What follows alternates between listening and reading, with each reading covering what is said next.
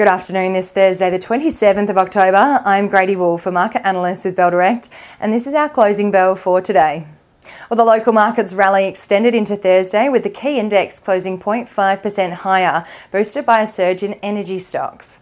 An array of corporate earnings results were released today, including ANZ, which beat expectations, but investors sharply sold out of the company amid uncertain outlook for the year ahead and the increase of the bank's provision for doubtful debts. And Reece, which investors piled into today after the company released a Q1 trading update outlining sales revenue jumped 28.8% to $2.3 billion, boosted by inflation.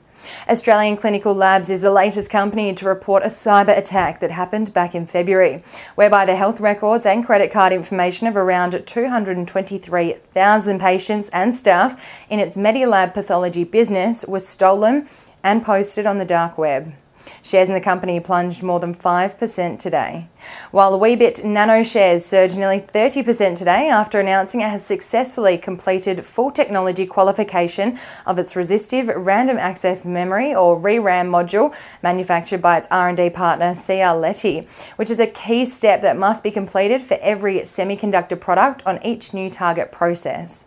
The winning stocks for today's session were Ramelius Resources, which added 8.4% a day after the gold miner reaffirmed production guidance for FY23. Sandfire Resources lifted 7% today, and Regis Resources ended the day up 6.85%.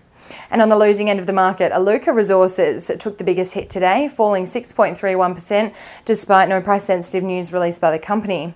Core Lithium fell 5.15% today, and Pinnacle Investment Management lost 3.35%.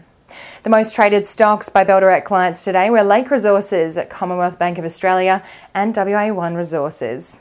The Australian dollar is trading higher again this afternoon against the greenback, with one Aussie dollar buying 64.82 US cents, 55.9 British pence, 94.56 Japanese yen, and one New Zealand dollar and 11 cents.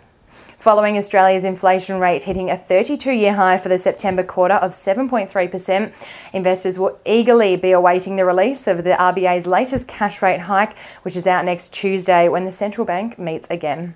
And that's your closing bell for this Thursday. I'm Grady Wulff a market analyst with Bell Direct. We hope you have a wonderful evening, and we'll see you in the morning for another morning bell and the weekly ahead of the last trading day of the week. Happy investing.